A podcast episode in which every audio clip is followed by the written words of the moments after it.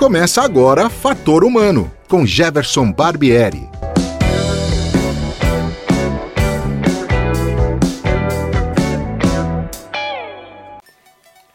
Olá, hoje é dia 6 de novembro de 2020 e o Fator Humano está no ar.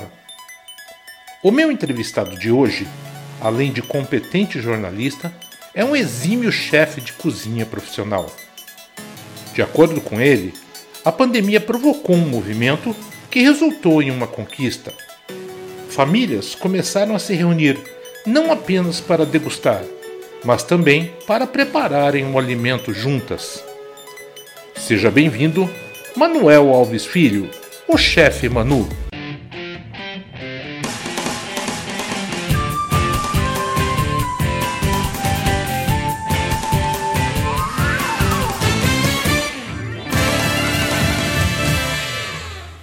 Jefferson, obrigado pelo convite, agradeço demais a oportunidade. A única coisa a lamentar é a gente não estar tá juntos a uma mesa para petiscar e bebericar alguma coisa.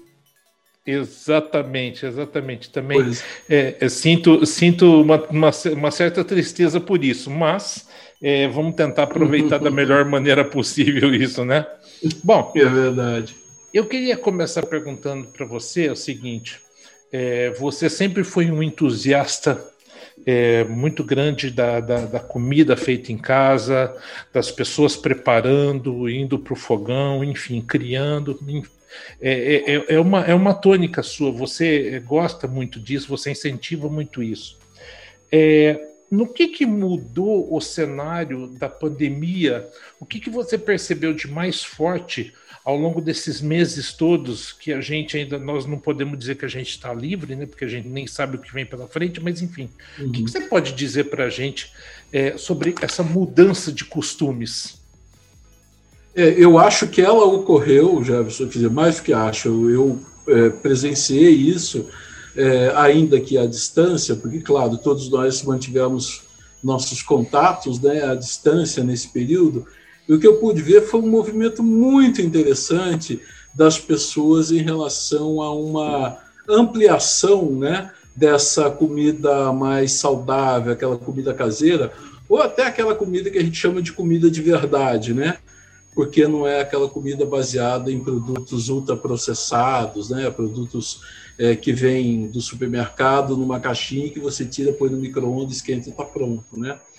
Então, é, no começo, as pessoas, até por facilidade né, nessa pandemia, elas se valeram bastante do, do, do delivery, e que acabou sendo também um movimento importante, porque conseguiu manter alguns restaurantes né, com um mínimo de faturamento para que conseguisse chegar até aqui. Mas elas perceberam que aquilo não é, satisfazia. Não satisfaz porque é, é, não é aquela comida preparada de forma artesanal, com o mesmo cuidado com que você faz, é, com as restrições que você tem, né? É, você prepara o seu, sua comida com menos sal ou prepara sem pimenta, se você tem restrição. E a comida feita é, por terceiros, ela é padronizada segundo o entendimento do que é bom daquele produtor, né? Então, é, as pessoas perceberam e falaram assim, olha, eu vou ter que fazer vou ter que me virar. Então, quem tinha alguma familiaridade com a cozinha, tudo bem, foi lá, fez, talvez tenha sentido um pouco de dificuldade em relação a diversificar, porque foi um período muito prolongado, aliás, tem sido, né? O período ainda não acabou. Então, um período muito prolongado, então algumas pessoas tiveram alguma dificuldade em relação a essa questão de diversificar. É, outras já não tinham mesmo né, nenhuma familiaridade, habilidade com a cozinha, e tiveram a dificuldade que é de preparar mesmo, desde as coisas mais básicas, é, como um arroz bem feito, um, como cozinhar e temperar um feijão. Mas o que a gente viu foi que essas pessoas se dedicaram a isso, pelo menos uma boa parte resolveu encarar esse desafio, resolveu produzir a própria refeição, e mais que isso, é, resolveu utilizar é, é, essa tarefa é, de uma forma lúdica, de uma forma interessante, tipo, envolvendo as crianças que estavam em casa, essas crianças precisavam ter também uma atividade, né? Então, o que teve de gente que me escreveu, por exemplo, que falou assim: olha, eu passei a fazer meu próprio pão E aí eu peço para os meus filhos me ajudar, porque, pô, amassar pão é mais ou menos como brincar de massinha, né? Então é uma coisa muito legal, né? Você amassar. E aí as crianças ajudam a dar forma. Então, esse movimento, é, sem querer ser poliano e ficar buscando pontos positivos numa situação tão difícil, mas eu acho de fato que esse foi um, uma, uma conquista, até uma vantagem que a gente teve nesse momento, em que as pessoas puderam se voltar realmente para essa questão da feitura da comida, ela própria cuidar disso, fazer segundo é, os seus padrões de qualidade, os seus desejos, envolvendo as crianças, tendo ali a família à sua volta, às vezes, muitas vezes, compartilhando é, alguns processos ou algumas etapas da preparação. Então, isso foi muito legal de ver. E eu acompanhei isso, muita gente me escreveu, é, você acha que teve a oportunidade de acompanhar. Eu usei minhas redes sociais durante os 100 primeiros dias da pandemia, eu publiquei uma receita é, caseira, é, feita com aquilo que 90% das pessoas tem na geladeira, tem na, tem na dispensa, né?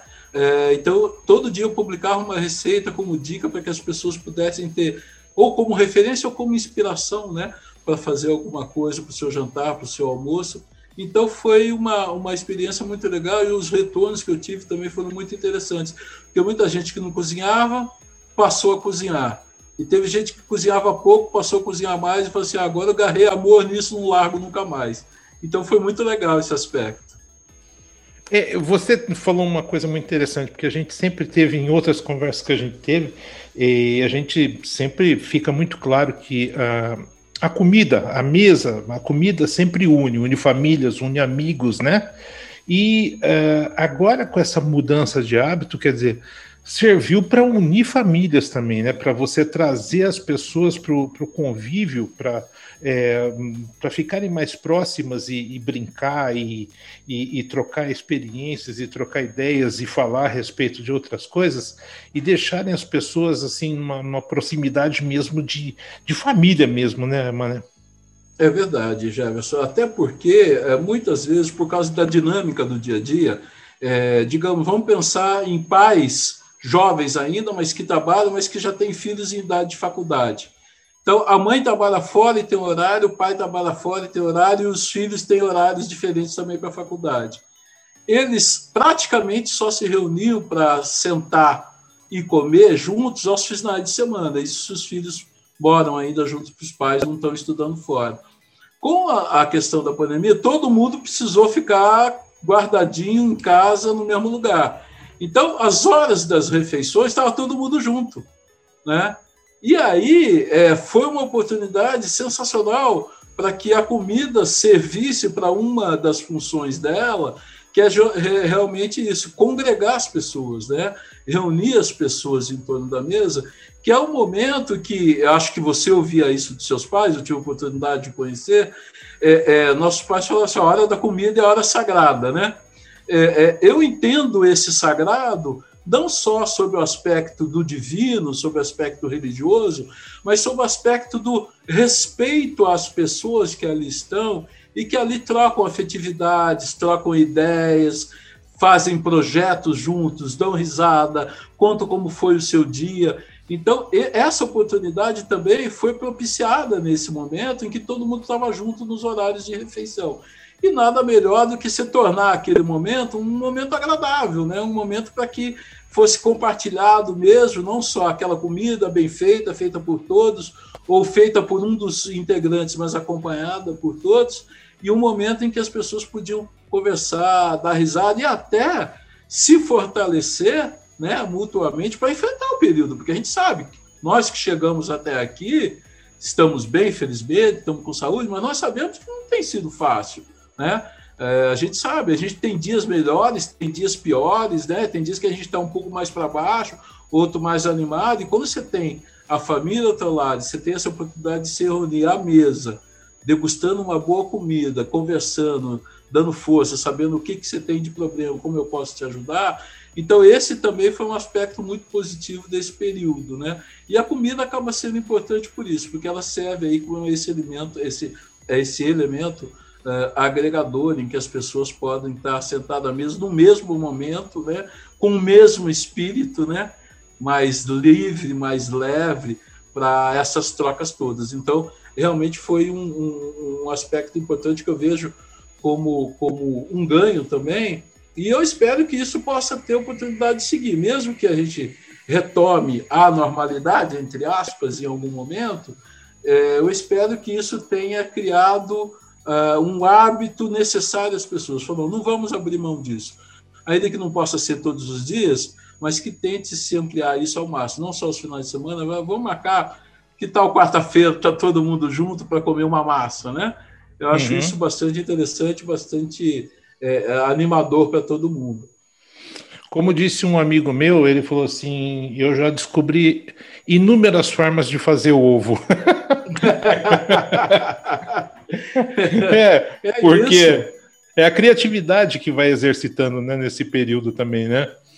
Você é, vai aproveitando é o momento da criatividade e vai colocando isso para fora, mesmo que seja um singelo ovo. Né? Aliás, singelo Exatamente. é uma palavra que você gosta muito, que eu sei. Eu né? gosto muito, eu gosto muito. É. O singelo é o simples com poesia, né? É o simples com poesia, exatamente. é verdade. E, e, e, você sabe que teve gente que também aproveitou esse período, Jefferson, para passar a gostar de coisa que desgostava, né? Sim, sim. Né? Porque sim. assim, é aquela coisa. Está disponível, está à disposição, né? E você bem falou, é, esse meu apreço pelo é, aproveitamento integral do alimento, né? tentar é, reduzir ao mínimo possível o desperdício. Então, as pessoas às vezes tinham alguma coisa na geladeira ou, no, ou na dispensa que poderia se perder. E talvez não gostasse tanto. Mas falei, quer saber? E se eu misturar isso com tal coisa? O que, que pode dar? E, e as pessoas foram fazer testes para ver o que dava. E muitas pessoas acabavam se surpreendendo, né? Eu vi nas redes sociais acompanhando isso, as pessoas, olha, acabei misturando isso com isso, eu nem gosto muito, mas pô, não é que ficou bom isso? Eu falei, Poxa, que legal, né? É um momento de experimentação mesmo, né? Agora, tem uma coisa que é, eu também sei que você é muito entusiasta, que é o reaproveitamento, porque inevitavelmente sempre tem alguma sobra de alguma coisa, né? Dentro da geladeira uhum. sempre tem sobras, né? É, e eu sei que você não é muito afeito a estar tá jogando coisas fora. Se você uhum. consegue reaproveitá-las, você usa, né? E se também foi um período importante para a gente estar tá sempre dando uma olhada e ver o que, que a gente pode fazer com o que resta ali. E às vezes saem coisas extremamente interessantes, não? Sai sim, Jefferson. E desses, nesses, nesse, nesse trabalho que eu fiz aí das 100 receitas dos 100 primeiros dias de, de isolamento, é, eu vou citar uma delas que se encaixa perfeitamente nisso que você citou agora. É, e, e, até porque, não só, como eu mencionei, o, essas receitas tinham como base aquilo que todo mundo tem na geladeira, no dia a dia, ou na dispensa, mas também é, com base em fazer comidas boas, gostosas, saudáveis é, e que fossem é, é, é acessíveis, baratas, né? Porque a gente sabe que esse período muita gente enfrentou problema financeiro, até porque empresas cortaram a, a, a, a salário, né? reduzido o salário, reduzido jornada, reduzido o salário, então muita gente perdeu o emprego, então eu tinha essa preocupação. E aí uma das receitas que eu fiz foi sardinha, que aliás eu adoro. Você gosta de sardinha? Adoro sardinha. Adoro. Eu adoro isso, sardinha. Isso, isso tem uma, uma, questão de memória com minha mãe com meu pai. Entendeu? É. Mas eu adoro. E aí eu fui ao Mercadão, você sabe também do meu apreço pelo Mercadão, né? Uhum, eu adoro uhum. aquele espaço, né? Por um monte de motivos. E aí fui no Mercadão e achei. É, hoje, hoje eu acho que talvez esteja 14, 15 reais o quilo da sardinha. Mas é, nesse período que eu comprei, estava 12 reais o quilo da sardinha. E eu comprei um quilo de sardinha. Aí o que, que eu fiz? É, uma, é, é, metade da sardinha eu fiz daquele jeitinho empanado, fritinho, né? uhum. né? Você espremer um limãozinho em cima, abrir uma cervejinha, eu e Maria Alice nos fartamos. Uhum. Muito bem, 12, veja que eu falei você, 12 reais. Né? Então, é, eu fiz uma refeição com isso, comemos. É, seriam seis reais, então, portanto, né? É, que deu para duas pessoas, então deu uma refeição de três reais por pessoa, né? Aí, a outra metade da sardinha eu fiz em escabeche né? Escabeche, uhum. para quem não associa o nome à imagem, à figura, é aquela sardinha como se fosse a sardinha em lata, né? Ela é cozida, só que o escabeche a gente põe é, mais temperos, né? A gente põe pimentão, põe cebola, né? Põe alho, põe azeite e tal. Uhum. E fica sensacional. Então, veja, já tem um segundo prato. Só que o escabeche, ele rende mais do que a sardinha frita. E aí a gente comeu metade do escabeche e sobrou metade do escabeche pronto. O que, que eu fiz com a metade do escabeche pronto? Fiz um cuscuz paulista. então você veja, de 12 reais da sardinha, eu fiz três pratos diferentes para uhum. três dias. 12 reais deu para alimentar eu e a minha esposa por três dias. Então é isso, quer dizer, é o aproveitamento total. Porque se você faz e sobra, e depois você não dá logo um destino para essa sobra, a tendência depois é ir para o lixo, né? Sim, então eu fiz três pratos diferentes, três pratos que nós gostamos muito. Pela sua reação, eu vi que você também adoraria comer esses três pratos. Uhum, uhum. Aliás, fazer programa com você, para mim, é uma desgraça, porque eu, a imaginação corre solta, vai longe. então, eu fiz três pratos. Então, eu acho esse, esse, esse procedimento muito importante da gente incentivar, não só porque ele é, ele é, ele reduz custos para a gente e a gente vive num momento em que não podemos é, abusar aí, ser perdoado em nenhum aspecto. Isso é importante. É importante porque, por exemplo, a gente está falando da sardinha, que é um pescado muito nutritivo, ele tem uma taxa de ômega 3 maior do que o do salmão, por exemplo. Uhum. E aí o salmão é insensado como um peixe e tal, tal, mas a sardinha, como valor nutricional, é até superior do que o salmão. Né? Então, peixe barato, um peixe saudável que se presta a tantas preparações. Né? Isso é um aspecto super importante. Outro aspecto, evidentemente, está ligado à questão da sustentabilidade. Né? Quer dizer, quanto menos lixo a gente gerar, mas a gente está contribuindo com a preservação do planeta, não tenha dúvida. Né? Essa estimativa de que cada pessoa produz em média um quilo de lixo por dia, você imagina, né? Exatamente. Esse montante que a gente. E, e, e aí vem aquela velha história, né? Não tem como jogar fora lixo. Onde joga o lixo? Joga no planeta, entendeu? não tem fora. É, não tem, não existe fora. Não tem fora, né? é. que a gente joga no planeta, né? Então, é, se a gente for é, ter essa visão do reaproveitamento ou do aproveitamento total dos alimentos, certamente a gente também tem esse impacto positivo. Então, veja, a gente acaba criando mesmo um círculo um, é, é, virtuoso, né? Que faz com que todo mundo ganhe né? Todo mundo ganha, a gente se alimenta bem, é, com qualidade, com sabor, é, agride menos o ambiente. É, outra questão importante, Jefferson, eu sou, eu sei que você também gosta, nós somos carnívoros, né? Gostamos de uma Sim. boa picanha, de uma boa carne e tal. Mas uhum. a gente também tem entendido ultimamente da importância de reduzir esse consumo da carne vermelha, tanto por fator também de, de saúde, né? Quanto por, por esse fator também de sustentabilidade. Né? A gente sabe que a produção da, da carne bovina, né, ela agride bastante o meio ambiente.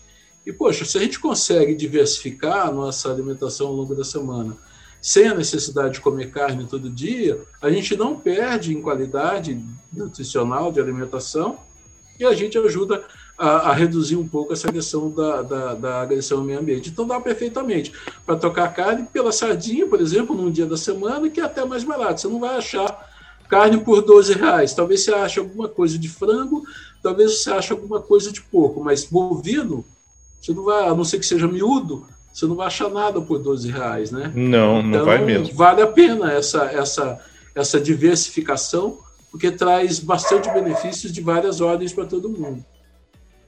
Eu acho que um passo muito importante eh, nisso que a gente está falando é, é, uma coisa que chama planejamento, porque o fato de você poder, é, não é o fato de você poder sair muito pouco, mas recomenda-se que você não circule muito por conta da transmissão do vírus, essa coisa toda. Então uhum. eu acho que assim, fazer um planejamento, sair para fazer uma compra é, com uma coisa mais ou menos planejada para semana ou para 15 dias, também é importante né, para você é, é, ajudar até nesse planejamento de você não se perder, não ficar jogando coisas fora, né? E, e, e isso também é importante, né, Manu? É importante sim, é, é importante o planejamento. é, é, a relação aí do, dos alimentos e dos outros produtos que você vai usar. E uma coisa que é importante também, Jefferson, que dá um pouco de trabalho no começo, mas que depois facilita bem a vida, é você, por exemplo, conseguir porcionar algumas coisas, né? Uhum. Então, por uhum. exemplo, como eu falei, você compra, você fala assim, eu já vou sair, não vou comprar 300 gramas de sardinha, vou comprar um quilo, mas um quilo é muito para duas pessoas. Então, eu tenho que porcionar isso é, é, é, para eu usar em três vezes, por exemplo. Então, você vai, no primeiro momento, dá trabalho, porciona, dá trabalho. Aí depois você tem que é, é, usar com facilidade, consegue usar com facilidade, porque aí está lá porcionadinho tal, você pode entender, você usa aquela primeira vez, come, acaba, os outros ficam congeladinhos lá, depois na próxima vez você tira. Isso evita que você faça uma quantidade além do necessário no primeiro momento, haja sobe, e às vezes no dia seguinte está é, pronto, você fala, mas hoje eu não estou afim de comer de novo isso, né? Aí eu vou comer uma outra coisa. Aí aquilo que ficou de um dia vai ficar para dois dias. Aí já Exatamente. não vai ficar tão interessante mais, né? E aí chega uma uhum. hora que você fala, quer saber, isso eu não vou comer mais, e aí acaba é, é, descartando, né? Então, uhum. essa coisa do planejamento, planejar bem, sair para comprar, fazer o seu planejamento, ah, isso dá para 15 dias, então vou fazer para 15 dias, então vou comprar um pouco de carne, vou comprar um pouco de frango, vou comprar um pouco de peixe, aqui eu porciono para duas vezes, eu sei que ao longo desses 15 dias eu consigo comer duas vezes tal, isso é muito interessante, facilita bastante a vida do, da pessoa, né? E até protege os seus recursos financeiros, né? Porque você vai direto no que você precisa e não fica gastando demais e depois com aquilo lá parado, né? Exatamente, exatamente. Que é, em, em boa medida, o que é, restaurantes, por exemplo, passaram a fazer, né? Aquela uhum. coisa de trabalhar com estoque mínimo, né? Porque antigamente o cara tinha lá, o cara tinha um, um giro de, sei lá, de 100 mil reais por mês, mas ele tinha estoque de 400 mil né? Porque ele já se antecipava, tentava comprar mais barato, tal, comprava em quantidade, mas ele percebia que no fim, primeiro que ele precisava de um grande espaço para ter estoque. Espaço é custo, né? Você uhum. precisa de, um, de, um, de, um, de, um, de, um, de, um, de uma loja, de um ambiente bastante grande e isso dá custo. Então, espaço é um problema. A questão do investimento é um problema, porque você precisa pagar por esse, por esse estoque, que vai ficar parado. Seu dinheiro alguém está circulando com ele e você está com o estoque parado, né? E a segunda questão é que, dependendo do controle, aí entra aquilo que você falou que é planejamento, se o planejamento não for muito azeitadinho, quando ele perceber, vai ter coisa vencida, porque ele comprou com tanta antecedência uhum. né, e não usou né, na velocidade é, desejada, quando ele perceber, ele vai ver que tem coisa vencida lá e que ele desperdiçou dinheiro. Então, em casa vale o mesmo, vale a mesma lógica, né? Essa coisa de você trabalhar com bom senso, sabendo aquilo que a sua família gosta, sabendo aqueles elementos que, as, que, que a família consome mais frequentemente, então você dá mais atenção para isso, e aí você vai fazendo um equilíbrio. E, mais uma vez, é, é, é, se permitir ousar, né? Se permitir fazer coisas diferentes. Eu, por exemplo, mais uma vez citando essa questão das 100 receitas, Teve um dia que eu tive vontade de fazer um bolo de milho. Só que uhum. tinha um problema, eu não tinha milho, eu não tinha milho e eu não tinha ovos. Eu falei, mas como é que eu faço sem milho? Eu falei, bom, milho eu consigo resolver porque eu não tenho milho fresco, mas eu tenho milho em lata. Uhum. Né? E ovos eu não tenho, mas eu consigo é, é, é, fazer outros elementos, eu consigo fazer é, é, bater um pouco mais essa massa, incluir um pouco mais de leite, eu crio uma espuma com esse leite e tal. Vamos ver do que deu certo. Aí consegui fazer, olha, não ficou nota 10 como aqueles que a minha mãe faz. ah, bom. Mas eu daria um 7 com, é, mas eu daria um 7 com louvor, né? Em outras circunstâncias, eu não faria o bolo, porque ah, não tem, então eu vou esperar a oportunidade para eu sair comprar e não faria, uhum. né? Naquele momento, naquele momento eu fiz, porque ó, eu não tenho, mas eu também não vou sair para comprar. Mas e se eu fizer com o que eu tenho, né? Eu não tenho o ideal, mas tenho o possível. Então me permiti fazer isso, é, ficou bom, publiquei, até aconselhei para as pessoas, ah, faz assim, desse jeito, e tal. E é uma coisa que a gente tem que se permitir mesmo, né? Experimentar, tentar Algumas vezes não vai dar certo, algumas vezes não dá certo. É, é, é do jogo. Né? Uhum. Às vezes a gente que cozinha profissionalmente, as pessoas perguntam, poxa, mas como é que fica? Aí foi bom, eu errei bastante para chegar nesse ponto. Né? Não pensa que todas as preparações saem divinamente da primeira vez. Né? Muitas vezes você tem que ir fazendo ajustes até ela ficar num ponto de excelência. Né? Então é isso, Exatamente. é tentativa de erro muitas vezes, é se permitir, é não não, não, não desanimar com um erro, com alguma coisa que não deu certo e, e aprender com eles, né? aprender com esses erros. Né? Você sabe que tem uma, um outro ponto é, que eu acho que é, ajuda muito nesse período que nós estamos, é você ter uma pequena, dentro da, da, lógico, da medida do possível, mas é fazer uma pequena hortinha, né, dentro de casa, uhum. né, um uhum. vasinho de salsinha, cebolinha, uma pimenta. Eu acho que isso, além de distrair você com a questão de você montar os seus vasinhos, de você fazer isso, tem aquela coisa, às vezes, de você, eu preciso de uma salsinha, e aí você vai no seu vasinho e usa a sua salsinha, entendeu? Eu acho que isso também é, é, é uma outra coisa interessante, né, para quem quer ocupar um pouco mais do tempo, não, Manu? Isso é o máximo da sofisticação, viu, Para mim, cara, é, é, é, é, primeiro que assim, é um privilégio mesmo a pessoa poder, é, mesmo que seja no apartamento, ter uma floreirazinha lá que ela pode produzir as suas ervas aromáticas, isso é um privilégio.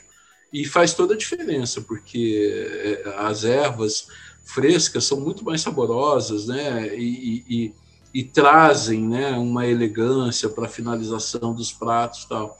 Então, isso é muito legal. E, claro, tem também essa coisa de você cuidar, né? Porque é um ser vivo que está ali e que vai precisar de algumas necessidades, vai precisar de um nível de insolação, vai precisar ser regada de vez em quando, vai precisar do seu cuidado.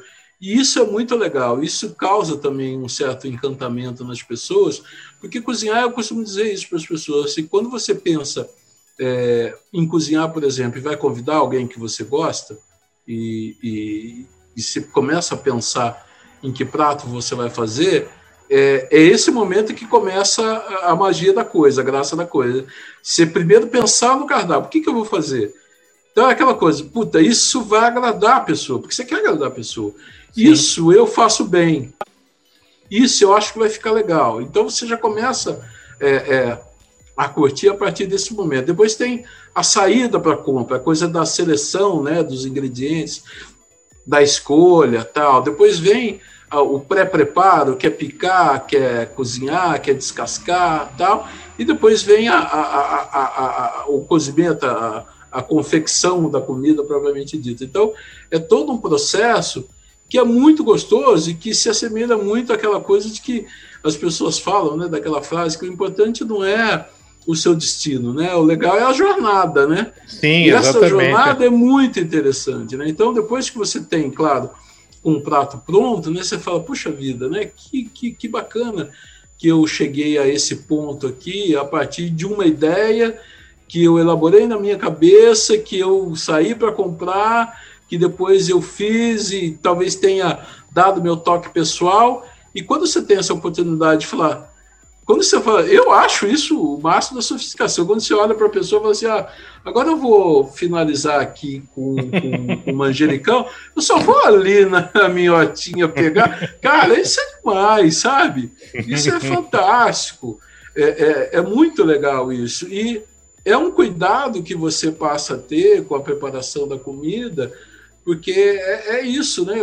Fácil é, você vai no supermercado e compra aquele, aquela erva desidratada e mantém no seu potinho, é muito mais prático. Mas não tem a mesma graça, não tem o mesmo encantamento e, claro, não tem o mesmo sabor. Então, é, esses dias é, eu mudei de apartamento, né? Logo, um pouco antes da pandemia, eu tinha mudado de apartamento. E no apartamento antigo eu não tinha espaço para ter. Nesse eu tenho uma sacada que tem uma floreira. E, mas uhum. eu estou ensaiando fazer porque é o seguinte, eu mudei e logo veio a pandemia. Uhum. Eu queria trazer alguém que entendesse de jardim e tal, para mexer um pouco na floreira e falar assim, olha, tenta dividir aqui uma parte que caiba flores para Maria Alice e uma parte que caiba ervas aromáticas para mim. Mas aí, com a pandemia, não recebemos ninguém, né? então não foi uhum. feito ainda. Mas o que acontece? Maria Alice, é, outro dia eu comprei manjericão tal para fazer um pesto, e aí ela deixou de molho lá para higienizar no, no hipoclorito e tal. E depois ela lavou essa, essa, esse manjericão e deixou de molho na água fresca. E depois ela tirou o manjericão para eu secar e a água para eu não jogar fora, ela levou porque tem algumas coisas na floreira antigas de quando a gente veio para o apartamento e ela regou. E acho que deve ter ficado algum resquício do manjericão, nasceu um pezinho de manjericão na floreira. Ela descobriu isso ontem. Ela falou: o que, que, é isso? Nasceu ali, não sei o que, a trouxa, peguei, esmaguei, cheguei ver manjericão. falei, mas como é que nasceu o manjericão? Ela falou: ah, teve um dia que eu joguei uma. Então você vê como, como, como essas coisas são. São, são mágicas, né? Elas uhum. criam um envolvimento, né? E a primeira coisa que ela falou, olha, nasceu um pezinho de manjericão, a primeira coisa que eu pensei, eu falei, no que, que eu vou usar esse primeiro manjericão produzido a minha revelia aqui em casa, né? Já começa a planejar isso, né? Então é, é muito legal. Então, assim, se você aí que está nos ouvindo, nossos ouvintes, é, é, é, tem essa oportunidade, tem um espaço, tem uma casa, tem um quintal, tem uma floreira no apartamento, faz isso sim. Eu tenho visto gente que produz tomate, produz pimentão, produz pimenta, produz cebolinha, alecrim. É uma festa num pequeno espaço, em vasos, tal. Isso é muito legal. Mano, e eu, tem um outro detalhe, você falou aí no meio aí e tal, e eu que tem a questão de ver com o toque, ou seja, na hora que você vai cozinhar, descascar e cortar uma cebola, picar uma salsinha, é, poder pegar, sei lá, o sal com a mão em vez de com uma colher para você temperar uhum. as coisas. E, esse toque também ele favorece, ele te aproxima muito do alimento, né? Ah, não tenha dúvida, não tenha dúvida. É, é, é, uma das coisas que eu sempre falo para as pessoas é a seguinte: cozinhar exige que você use todos os seus sentidos, né? Uhum. Então você é, é, a visão, é o paladar, é o olfato, é o tato, é, né? Então tudo você você usa é, na cozinha. E eu aconselho sempre as pessoas essa coisa de você pegar, tocar o alimento, ali você já percebe no toque muitas coisas se há um defeito, se é estragado, se está em boas condições. Nesse toque você já consegue perceber. No visual também. O cheiro também te dá muitas informações sobre esse alimento, né? E, e eu gosto muito de cheirar, assim, de trazer para perto para você cheirar e sentir a, é, é, a, a, característica, a potencialidade desse alimento. E no momento de, de, de preparar, claro, né, essa coisa do cuidado com o picar, de você procurar. É, Maralice fala assim: nossa, você pica tudo igualzinho, né? Foi claro, né? Porque quando você faz essa padronização, que você pica tudo do mesmo tamanho, não só facilita a questão para você fazer ação, né? Porque todos vão cozinhar ao mesmo tempo, porque se você fizer um pequeno e um grande, um vai ficar pronto primeiro, o outro vai demorar mais. Quando Exatamente. o maior chegar no ponto, o primeiro desmanchou, né? Cozinhou demais. Então tem essa questão técnica né, da preparação, mas tem a questão também do visual, que agrada a gente, né? Uma comida uhum. bonita, colorida, bem apresentada, né? Então, realmente isso, essa coisa de tocar, de pôr a mão, é, é, tem gente que fala, ah, mas eu não gosto de pôr a mão, sujar a mão, mas não tem instrumento mais perfeito do que a mão humana, né? Uhum, não tem, uhum. né? Ela te permite todas as possibilidades ali de manipulação do alimento, da panela, dos utensílios, né? E também te dá muita precisão, né? É diferente é você a coisa do amassar o pão, por exemplo, né? É, Muita gente usa luva, né? Usa luva para não sujar a mão, mas você não consegue sentir a textura. Verdade. Né? E, e, não é só a não é só o visual da massa que você que vai permitir que você perceba se a textura está boa ou não. Então esse toque é importante. A questão do sal que você falou, se você pega o sal e coloca com uma colher, você não sabe se ali tem 2, 4 ou 8 gramas. Né? Uhum. Não tem muita noção. Mas na mão, embora você não saiba qual é o peso, você sabe a questão da quantidade, porque você mantenha, sei lá, uns 15 centímetros acima daquilo que você quer salgar, e você faz uma nuvenzinha. Então você percebe né, a quantidade que você está colocando e você consegue espalhar muito melhor. Então você tem uma noção se está exagerado ou não. Na colher uhum. não tem muito, né? Porque essa noção fica muito concentrada Então fala, usa a mão, saga com a mão, né? Tenta perceber isso. E outra coisa, né? Essa coisa de experimentar sempre, né? Experimenta no começo, experimenta no meio, experimenta no fim, vê se está bom de sal, vê se precisa de pimenta, vê se está muito aguado, vê se está muito denso, né? Essas questões são muito importantes para que a hora que você sente, a hora que você serve a sua comida, ela possa estar é, é tá no, na, na, na, na situação máxima que ela pode te oferecer, né? E às vezes é só alguns poucos cuidados que, que você tem que, ter, tem que ter ao longo da, da preparação. Então, essa coisa do toque, do cheiro e tal, é muito importante. Eu aconselho sempre as pessoas a explorar ao máximo o uso da mão, aí sentir de fato essa comida, né? Para quem acredita também, tem a questão da energia, né? Sim. Tem essa questão sim, da dúvida. energia, né? A tua energia passando para o alimento, né?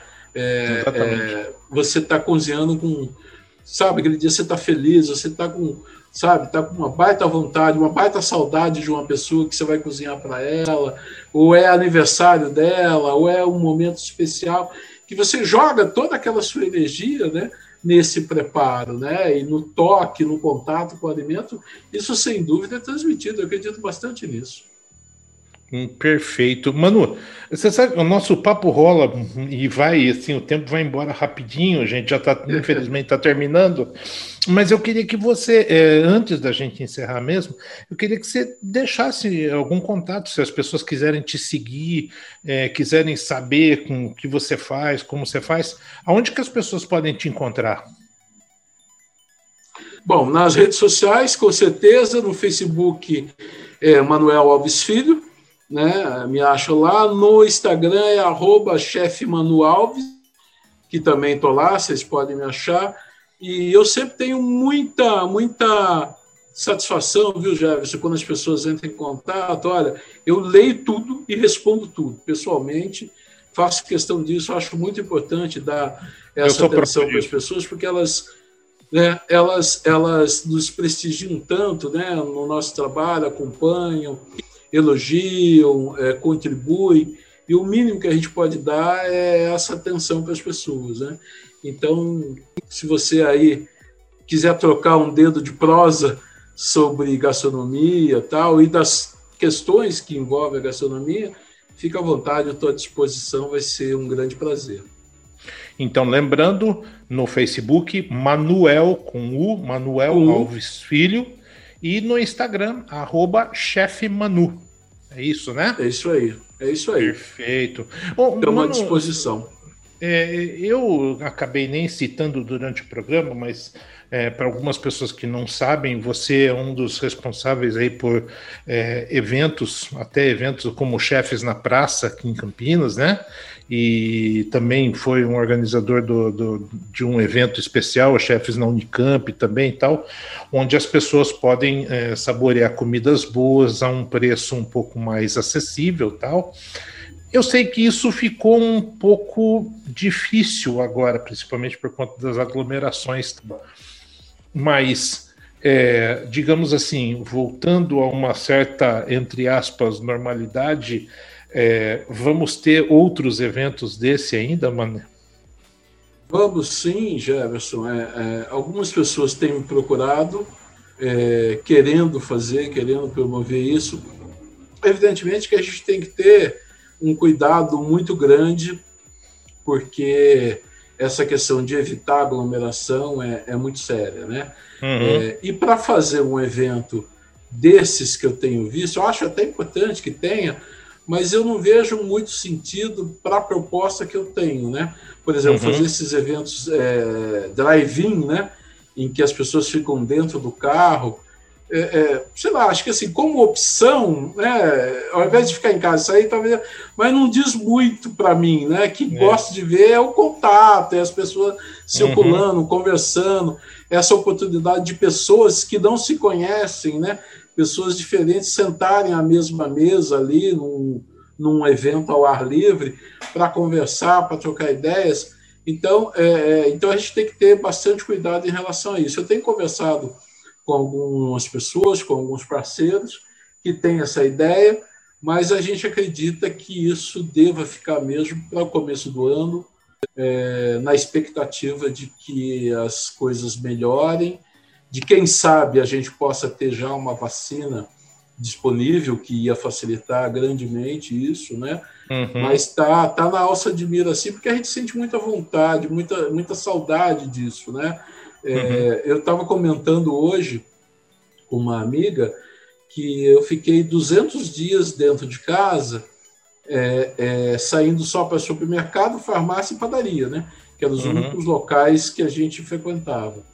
E a semana passada foi a primeira vez que eu saí para comer fora, depois de 200 dias. E foi uma situação assim, é, é, primeiro de estranhamento, né? 200 dias sem sair, né? Para um, uma para um compromisso social é bem estranho, você se sente meio deslocado. E eu fui jantar, a convite de um restaurante que, que inaugurou em Campinas, fui jantar lá no shopping do Pedro. E aí uhum. eu cheguei, primeiro que eu vi vários restaurantes e várias lojas fechadas, né? Segundo que o shopping estava relativamente vazio, estava bem vazio, né? E terceiro que eu vi que o shopping, eu não sei se é uma medida é, é, de economia, eu vi que as luzes do shopping estavam mais baixas do que estão sempre, não estava tão iluminado. Uhum. Então isso cria um cenário meio de depressão, né? Uhum, você vê pouca uhum. gente você vê pouca gente, você vê lojas fechadas, você vê uma iluminação baixa, assim, um pouco, um pouco deprimente. Então, o que a gente está precisando de fato é de é, situações que nos tragam de volta um pouco do, da alegria de viver, um pouco da convivência tal. Ainda parece um pouco cedo para essa coisa mais ampla, mas a gente tem que trabalhar com essa perspectiva, porque assim que for possível, Claro, a gente quer voltar com isso, a gente quer usar a gastronomia é, para isso, né? Oferecer sim boa gastronomia a preço acessível para as pessoas, mas usar, usar a gastronomia como uma boa desculpa para as pessoas estarem juntas, para as pessoas estarem conversando, para as pessoas estarem escutando uma boa música, como acontece nos Chefes na Praça, como acontece nos Chefes Unicamp, onde a gente tem música, a gente tem teatro, a gente tem dança, é, a gente é, eu, se conhece o José Pedro Martins, o jornalista, né? Uhum. A gente acabou de concluir um projeto que é o Observatório Centro de Campinas, que é um, um, um, um movimento que nós criamos para propor um projeto, um plano de requalificação do centro de Campinas. Nossa, o centro passou, o centro passou por um, vinha passando por um processo de degradação muito grande, o que se acentuou com a pandemia, né? Tem uhum, muitas uhum. lojas, muitos negócios fechados, então o centro está definhando.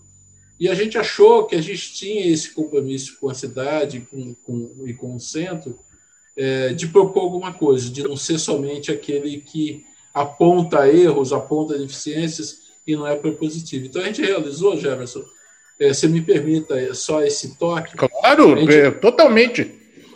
A gente realizou é, lives, sete lives ao longo dos últimos meses, a cada 15 dias, e nessas lives a gente escutava especialistas, é, é, representantes públicos, moradores do centro, comerciantes do centro. Então, várias pessoas, a gente discutiu tematicamente é, essa requalificação do centro. Então, a gente é, é, discutiu que centro nós queremos, né? ouvindo as pessoas, ouvindo a sociedade de fato. Então, a gente ouviu sobre a questão de preservação do patrimônio histórico, saúde eh, e ação social, geração de emprego e renda, eh, cultura e arte. Então, todos os aspectos da vida humana relacionados ao centro, o que, é que a gente pode fazer para requalificar esse centro?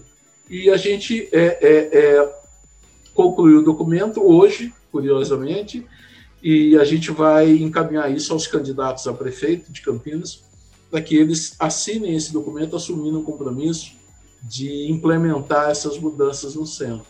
Por que, que eu estou falando tudo isso? Porque um dos aspectos da gastronomia que, por exemplo, os chefes da praça têm é ocupar espaços públicos.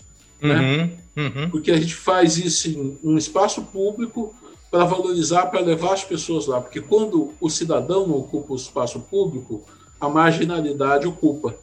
Sim, né? exatamente. Então, a gente pode usar a gastronomia para isso também, né? para criar, para fazer com que é, é, a sociedade se aproprie da cidade, porque a cidade é dela. E a gastronomia pode fazer isso. O Chefes da Praça é um exemplo muito claro disso, e a gente pode usar a gastronomia também para isso, e a gente espera que, de fato, eh, os candidatos assumam esse compromisso e que o ganhador né, da, da, da campanha, o, aquele que foi eleito, de fato possa cumprir né, esses compromissos, porque é o para bem de todos. Né? A gente fala do centro, quando a gente fala do centro, a gente está falando de um território que é de todos. Né? Sim, a gente exatamente. Tá falando, que se a gente fala de um bairro, o bairro normalmente atende às expectativas de quem mora lá. Uhum. Mas quando a gente fala do centro, o centro é um território de todos, é porque todo mundo converge para o centro para algum momento. O centro é onde a cidade nasceu, portanto, lá é o marco histórico da cidade, então é uma história que pertence a todos nós. E esse centro precisa ser preservado, porque senão ele vai, quando a gente perceber, né, ele já não vai ser mais espaço de preservação, espaço de convivência, vai ser um espaço de exclusão e até de medo. Né? Exatamente. Manu, conte com o fator humano para que esse projeto vá para frente. O que precisar de divulgação, é, entrevistas, conte com o fator humano para isso, porque realmente é muito importante. É, vocês estão de parabéns. Agradeço demais, Jefferson. Obrigado pela oportunidade, obrigado pelo papo. Estou sempre à disposição. E, ó, e assim que der, vamos sentar à mesa, né? E vamos conversar e comer também, né? Pelo amor de Deus. Manu, muito obrigado, viu, cara? Muito obrigado mesmo. Você é sempre um amigo, sempre gentil e, e uma pessoa muito inteligente com quem eu gosto de conversar realmente. E eu, eu, brincava com você quando a gente trabalhava lado a lado, que eu virava a cabeça para tentar pegar alguma coisa por osmose, né? Para absorver alguma coisa, porque realmente eu te admiro muito. É, pela tua energia, pela tua competência, e eu acho que você tem é, é, esse fator humano é que eu falo, entendeu? De gente que vai atrás, que realiza e que está sempre pensando é, na coletividade, e, e, você representa muito bem isso. Então, muito obrigado por ter cedido o teu espaço para a gente bater esse papo, viu? Eu que agradeço. Obrigado pelo carinho, viu, Jair? E até uma próxima. Se Deus quiser. Bom, é isso. Hoje eu conversei com um jornalista, chefe de cozinha, Manuel Alves Filho, chefe Manu, é, esse papo extremamente interessante, extremamente importante. E vocês sabem, na próxima semana seguramente estaremos aqui conversando com outra pessoa também importante, também interessante, para trazer assuntos para que você possa refletir que o fator humano realmente é aquele que muda a nossa vida. Um abraço a todos e até a próxima semana. Fator Humano volta numa próxima oportunidade. Até lá!